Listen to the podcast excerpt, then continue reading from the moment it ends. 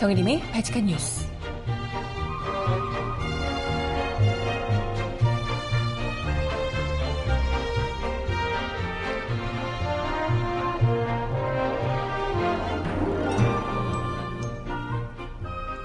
여러분 안녕하세요. 바칙한 뉴스 정혜림입니다.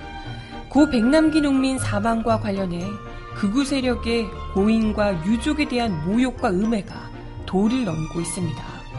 극우 성향 웹툰부터 시작해 모 공중파 언론사의 기자, 심지어 여당의 국회의원까지 시댁 가족을 만나기 위해 출국했던 고인의 딸을 두고 위독한 아버지를 두고 놀러 간 것이라며 온갖 음해를 서슴지 않고 있습니다.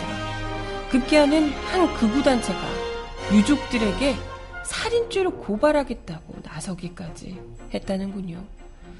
이건 마치 용산 참사 때 아들에게 아버지를 죽였다, 죄를 물었던 어처구니 없는 상황이 떠오르네요. 정말 최소한의 아주 작은 양심도 없는 걸까요? 음악 듣고 와서 오늘 이야기 함께 나눠보겠습니다. 첫 곡, 이 노래로 준비했습니다. 이승환이 부르는 그저 다 안녕.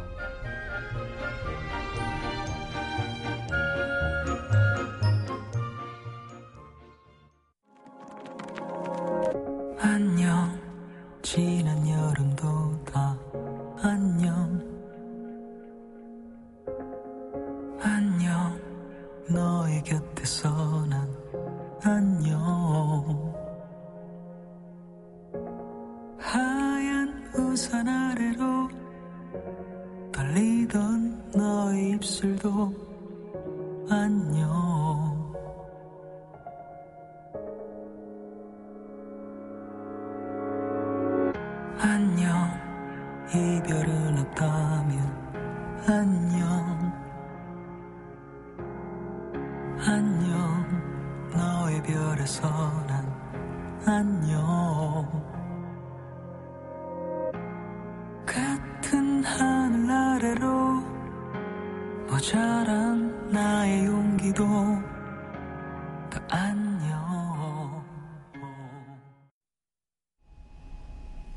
네, 이승환 씨의 신곡 그저 다 안녕을 첫 곡으로 듣고 왔습니다. 정말 이런 인간 같지 않은 분들에게 정말 영원히 안녕 하고 싶네요. 아, 어떻게 이럴 수 있지? 그래도 사람이 우리가 아무리 싫어하는 사람이거나 뭐 정적이거나 어쩌거나 하더라도 최소한 인간이라면 고인에 대한 그리고 돌아가신 분 때문에 아파하고 있는 유족에 대한 최소한의 예의는 지킬 줄 아는 거잖아요. 그게 사람입니다. 그게 또 우리 문화기도 하고요. 아, 근데 이게 정말 세상이 미쳐 돌아가는 건지. 어쩜 이런 이야기들을 떳떳하게 아무렇지도 않게 흘리듯 얘기하는 것도 아니고 SNS에 대놓고 올리고 나와서 보란 듯이 아마도 다 목적이 있고 이해관계가 있는 거겠죠. 하지만 아무리 그렇다 하더라도 스스로 부끄럽지 않을까 싶습니다. 어, 극우 세력들의 백남기 농민의 유족들에 대한 모욕과 음해가 도를 넘고 있다. 첫 소식으로 가져와 봤는데요. 페이스북 등에서 여기저기서 전해오는 기사들, 소식들 보면서 저도 정말 충격, 경악, 놀라움 금치 못했습니다. 정말 욕이 그냥 막 나오려고 했는데요. 뭐 여러분들 많아요. 근데 뭐 가장 페이스북에 많이 돌아다녔던 것 중에 하나가 또 웹툰인데요. 윤모 씨, 극우 성향 웹툰 작가로 유명한 웹, 윤모 씨가 어, 자유 원샷이라는 자유경제원 한컵 만화에 올린 그림이 논란이 많이 됐습니다. 그러니까 이 그림의 요지는 그래요. 아버지가 위독한 상황에 가족들이 동의가 없어서 충분히 살아날 수 있었지만 가족들의 동의가 없어서 치료하지 못했고 이 상황에서 중환자실 침대에 누워 계신 아버지를 두고 딸은 휴양지 리조트 선베드에 누워서 페이스북이나 하면서 아버지 살려내라 뭐 이런 걸 하면서 쇼핑 투어 갈 시간이야. 네, 뭐 이렇게 휴가 가서 놀고 있었다. 이런 류의 이 내용을 담은 와 정말 어떻게 이런 그림을 할 수 있나 싶은데요. 이걸만 보면 정말 미친 것 같잖아요. 위독한 아버지를 살리도록 치료도 안 해. 거기다가 내버려 두고 놀러가. 이게 말이 됩니까? 그쵸? 근데 이런 생각을 할 수 있다는 것 자체도 참 놀라운데. 이뿐만이 아니라 지금 뭐 여러 이 극우 성향 사이트를 비롯해서 백민주아 씨의 인도행을 조롱하는 글들이 다수 게시가 되고 있는 상황이고요. 심지어 모 언론사 기자라는 분이 공중파의 언론사 기자라는 분이 비슷한 내용의 글을 페이스북에 올려서 논란이 되기도 했습니다. 참, 기자의 기본은 팩트 확인일 텐데요. 제대로 된 팩트 확인도 없이 정말 왜 백민주화 씨가 딸이 그곳에 있었는지 혹은 어떤 관계가 있었는지 어떠한 상황이었는지를 확인하지도 않고 뿐만이 아니라 여당 정치인 특히 온갖 막말로 대표적인 인사죠. 새누리당 김진태 의원 페이스북에서 사망 당일 백남기 씨 딸은 어디 있었냐. 발리 여행 중이었다. 뭐 이러면서 조롱을 했다고 합니다. 이런 논란이 계속되자 참다 못한 백남기 씨의 장녀인 백도라지 씨가 글을 해명의 글을 올리기도 했습니다. 정말 어처구니 없는 이야기다. 망설이다가 말씀드린다라고 하며 이야기를 올렸습니다. 뭐 아시는 분들은 아시겠지만 동생은 백, 백민주아 씨는 현재 남편과 아들 그리고 시댁 식구들과 함께 네덜란드에 살고 있다.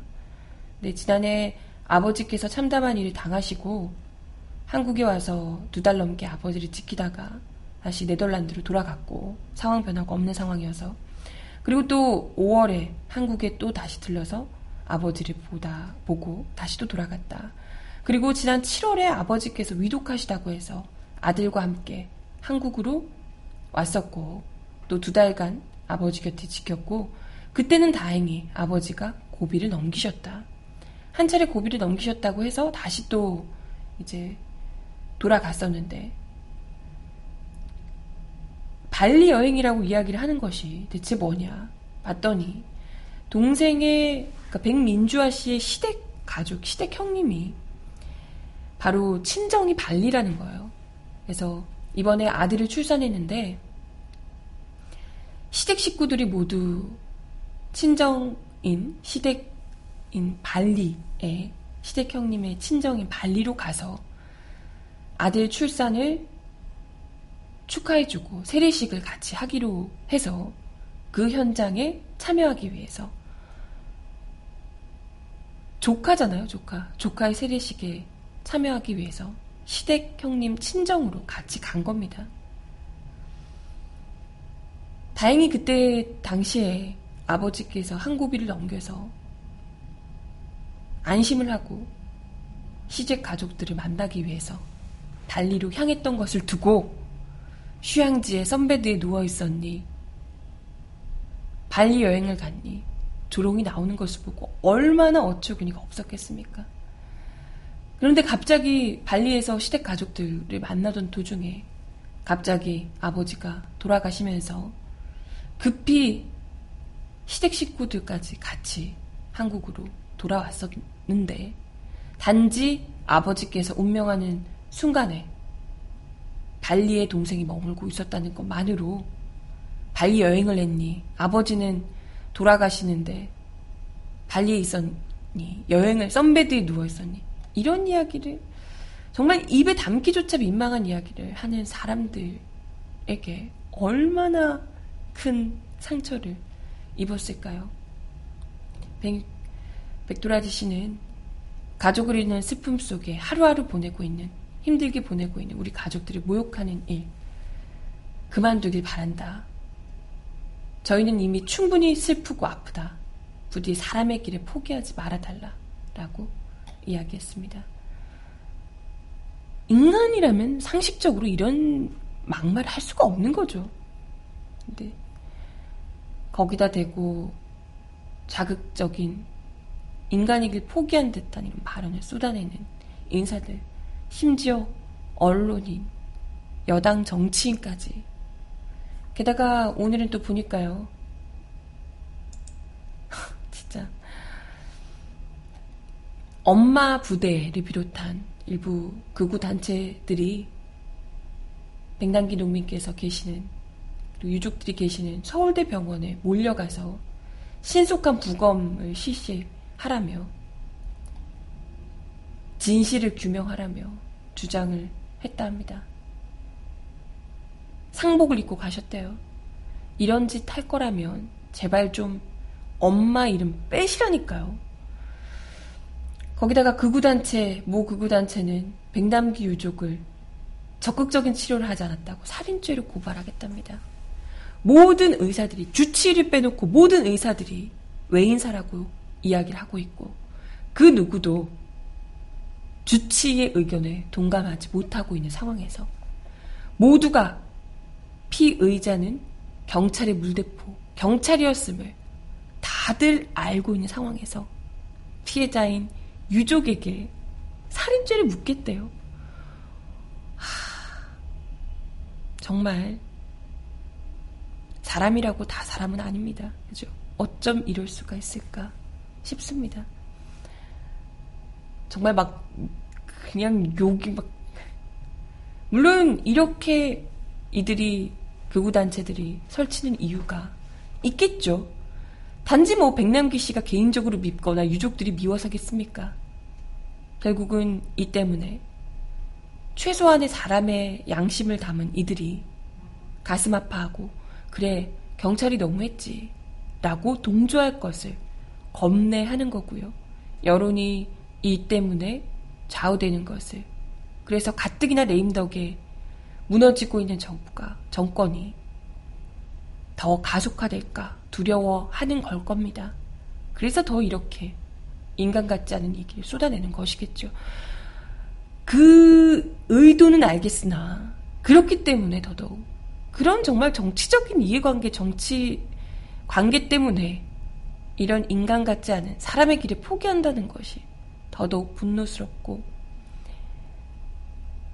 더더욱이 용서하지 못하겠습니다.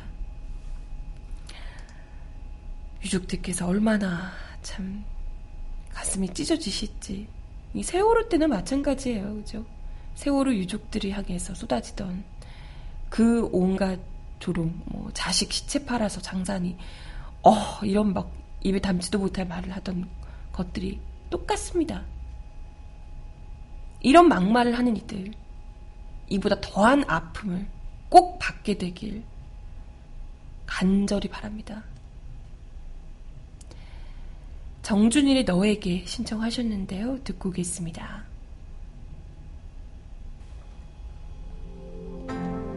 한참을 나 걸어왔어 깊은 담불을 지나 새벽의 종소리가 울리면 곁들어 갈게 더딘 걸음걸음으로 힘겹게 내게 닿을 때 소리 없이 날 안아줄 거지. 난 정말 고마워. 세상의 모든 미움이 나를 향해 있을 때 숨죽여 소리 없이 나 위에 울어주던 너 한없이 어리기만 한 내가 아파할까봐. 등 뒤로 날 숨긴 채 함께 걸어주던 너. 이날은 세상이 끝. 머나먼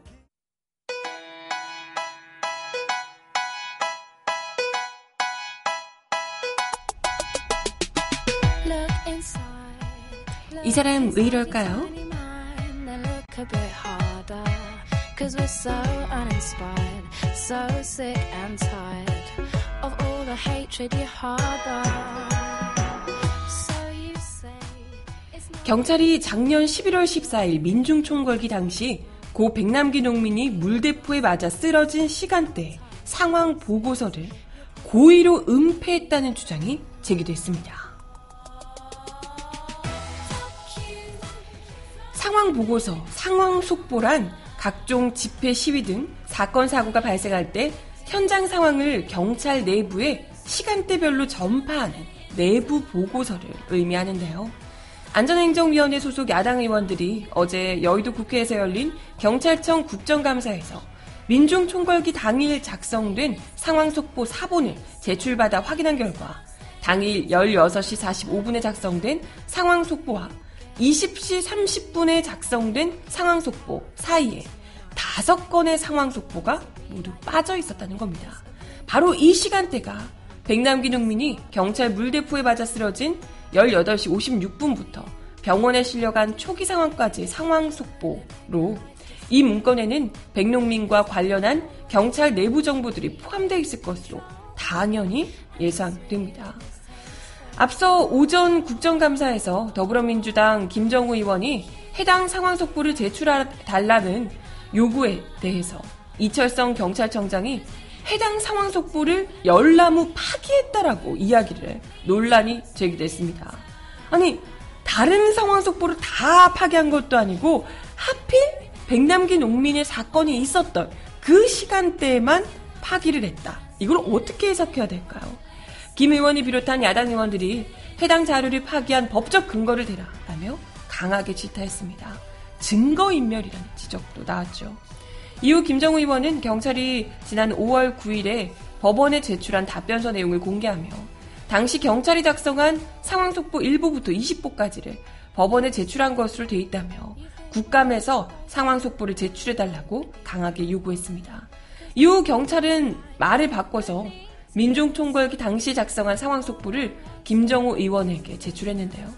이 경찰청장은 경찰 규정에 상황 보고서는 열람하고 파기하는 게 원칙이라 상황 속보를 파기한 줄 알고 있었다라고 얼버무렸습니다.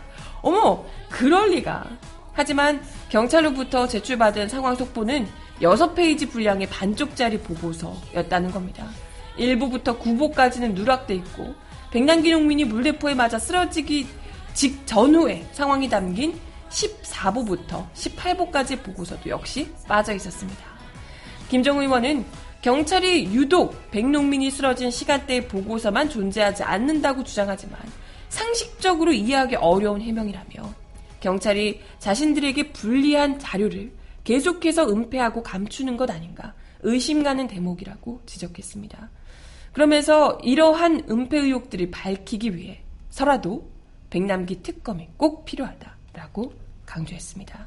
이거 어디서 많이 보던 장면 아닌가요? 이거 다 갈아버려 이거 국정원 댓글 공작 때 경찰들이 있는 증거 다 찾아놓고 수사를 해야 할 그들이 증거를 없애며 범행을 은폐하던 장면. 우리 뭐 한두 번 보는 게 아니잖아요. 그들 스스로의 잘못을 감추기 위해 어떤 일들까지 벌였을지 하, 의심스러울 수밖에 없습니다. 진실을 밝히려거든 이미 고인이 되신 분의 부검을 하자 달려들지 말고요. 그러면서 고인을 또다시 욕볼 생각 하지 마시고요. 이미 나와 있는 자료들 지울 생각이나 하지 마시기 바랍니다. 음악 더 듣고 올게요. 이문세의 소녀 신청하셨습니다. 내 곁에만 머물러요 떠나면 안 돼요. 그리움 두고 머나 먼 길 그대 무지개를 찾아올 순 없어요. 노을 진 창가에 멀리 떠가는 구름을 보며 찾고 싶은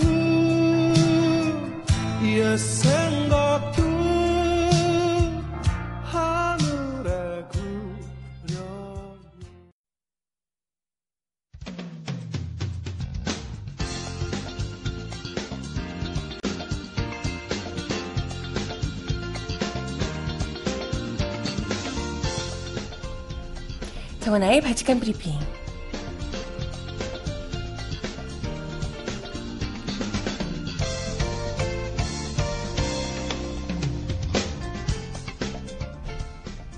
첫 번째 소식입니다.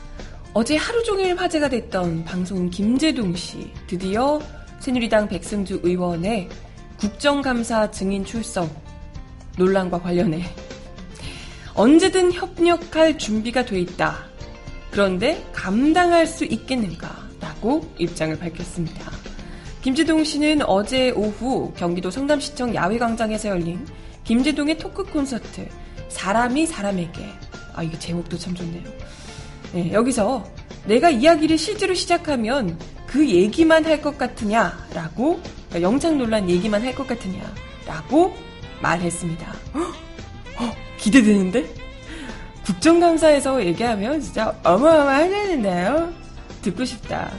앞서 백승주 의원은 김재동 씨가 예능 프로그램에 출연해서 영창 관련 에피소드를 이야기한 것을 문제 삼아서 국방부의 뭐 위신을 명의를 시출시켰다 뭐 이런 주장을 하며 증인 출석 요구서 채택을 요청한 바 있습니다. 김재동 씨에 대한 논의는 국방위에서 진행되며 여야 간사 간 협의를 거쳐 출석이 만약에 확정되면 14일에 열리는 국방부 종합감사에 출석하게 되는데요. 이 같은 상황에 대해 김재동 씨는 언제든 부르시라 다 얘기해 드릴 수 있다. 그런데 내가 실제로 이야기를 시작하면 골치 아파질 것이다. 이렇게 이제 이야기를 했습니다. 국민의 세금을 받는 사람은 내 이야기를 할 것이 아니고 국방 이야기를 해야 할 것 아닐까 라고 지적하기도 했습니다. 아무튼 네. 그 발언뿐만이 아니라 또 다른 이야기가 나오면 어떤 이야기 나올지 그게 더 궁금한데 좀 불러주시면 안 될까요? 하지만 일단은 뭐 야당은 물론이고 여당에서조차도 어, 김재동 씨를 부르는 것을 그 부르면 국회가 굉장히 우스워지겠죠. 반대하고 있는 상황이라고 해서 쉽지는 않을 것 같은데 한번 꼭 불러줬으면 좋겠네요. 네.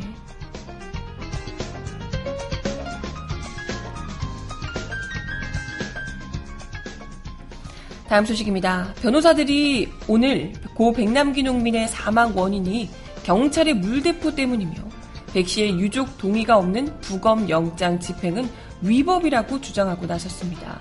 나승철 전 서울지방변호사 회장 등 변호사 119명은 이날 고 백남기 씨의 부검과 관련한 변호사 119명의 입장이라며 제목 이, 이 같은 내용을 밝혔습니다.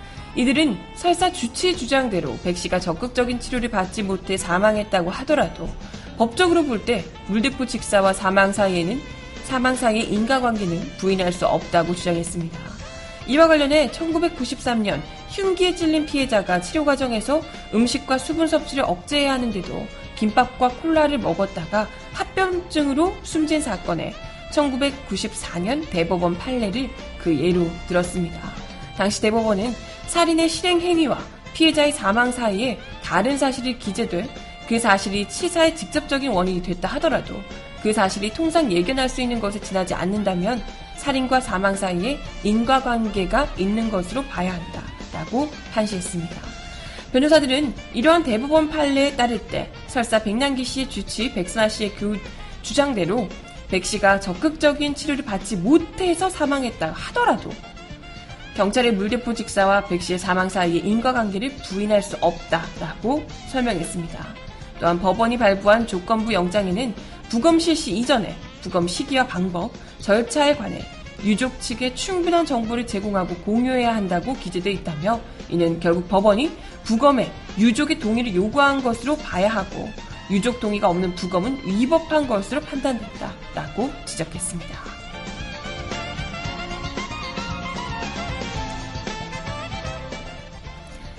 마지막 소식입니다. 외교부가 어제 미국 내에서 대북 협상론이 제기되는 것에 대해서 북한의 핵 능력 고도화를 위한 시간만 벌어주게 될 것이라고 부정적인 입장을 밝혔습니다. 글쎄, 우리 빼놓고 북한과 미국 사이의 대화가 이뤄질까봐 두려우신 모양입니다. 조준혁 외교부 대변인은 정례 브리핑에서 성급히 북한과 대화를 거론하는 경우 국제사회 대북제재 모멘텀이 약화되고 북한 비핵화의 길은 더욱 멀어질 뿐이라며 이같이 말했습니다. 조 대변인은 한미 양국 정부는 이러한 일치된 인식을 바탕으로 국제사회와 긴밀한 공조하에 강력한 제재 압박을 통해 북한이 핵포기라는 올바른 선택을 할 수밖에 없는 환경을 조성하기 위해 노력하고 있다라고 강조했습니다. 아, 앞서 로버트 갈루치 전 미국 국무부 북핵 특사가 지난 4일 워싱턴에서 미국 존스 홉킨스 대 국제관계대학원과 대통령 직속 통일준비위원회가 공동으로 연 토론회에서 제 기능을 한다면 협상은 전쟁보다 좋다라고 이건 당연한 얘기잖아요. 그 어떤 협상도 굴욕적이든 아니든 그 어떤 협상도 전쟁보다 나쁠 수 없습니다.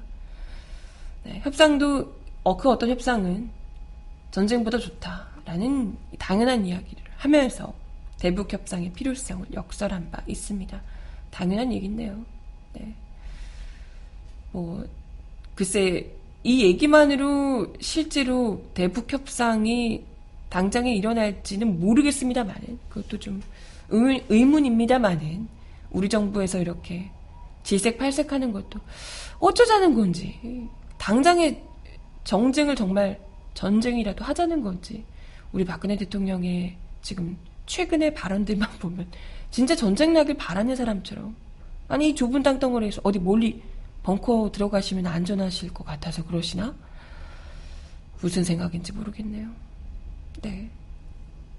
아무튼 중요한 건 우리나라에서 뭐라고 말해도 미국의 결정에는 그닥 우리나라의 의견은 그닥 중요치 않을 것 같다는 거. 네, 음악 하나 더 듣고 와서 이야기 이어가 보겠습니다. MC 더맥스의 노래 그대 그대 그대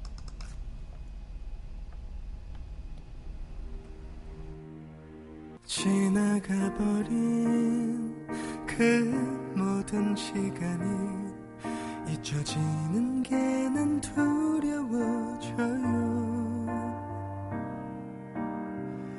희미하게 흐려져도 내게는 모두 그대 그대 그대 그대이니까요. 꺼내지 못한 이별의 말을 대신하듯이 손을 놓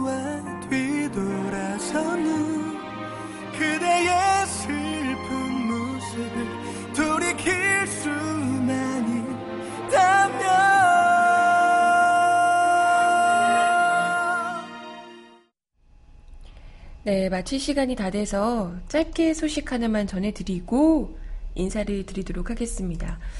어, 태풍 때문에 지금 아랫지방에서 또 사람을 구조하다가 소방관께서 돌아가시기도 하고 아무튼 뭐 전국적으로 일곱 분의 사망자가 나오는 등 피해가 막심했는데요. 이런 가운데 지금 현재 부산에서 부산국제영화제가 21번째 막을 올렸다고 합니다. 근데 뭐 워낙 그 부산 일대에서도 해운대 마린시티 주변에 쑥대밭이 되고 그리고 뭐 이 부산국제영화제 빌리지가 태풍으로 파손돼서 일정이 옮겨지거나 취소되는 등 아무튼 뭐 난리도 아니었다고 합니다. 근데 특히 이 부산국제영화제가 여러분 바치칸 뉴스에서도 몇 번 소개를 드리기도 했지만 세월호 문제를 다뤘던 다이빙벨 상영 문제로 2년 동안이나 몸살을 겪으면서 영화계 보이콧으로 어, 몸살을 앓았던 바 있습니다. 그래서 여러 좀 의미가 있는 상황이었는데요. 일단 이번 부산국제영화제에서 보이콧을 선언한 영화 단체들도 꽤 있었고요. 그리고 또 불참을 선언한 매니지먼트 소속 배우들도 아예 부산국제영화제를 건너뛰기로 해서 예년 같은 축제 분위기가 좀 덜 했다고 하네요. 또 태풍 때문에도 또 그럴 수도 있었을 것 같고요. 네. 하지만 일단 참석한 배우들도요, 고심 끝에 이제 참석을 하셨겠지만, 참석을 하셔서 직접 영화제 측에 쓴소리를 직접 던지기도 했다고 합니다. 개막작인 춘몽에 주연 배우로 열연한 양익중 감독은 왜 영화를 만드는 사람들이 술자리에서 정치 얘기하고 잘 때도 대통령 꿈을 꿔야 하는지 모르겠다. 이런 쓴소리를 던지기도 했고요. 최근에 어, 드라마 W 등에서 그리고 부산행 영화에서도 악역을 맡아 열연을 폈던 배우 김혜성 씨도 부산 국제영화제 독립을 이라는 피켓을 들고 입장하기도 했고 정지영 감독 역시 영화제 외압의 논란에 대한 스티커를 붙인 채 입장하기도 했다고 하네요.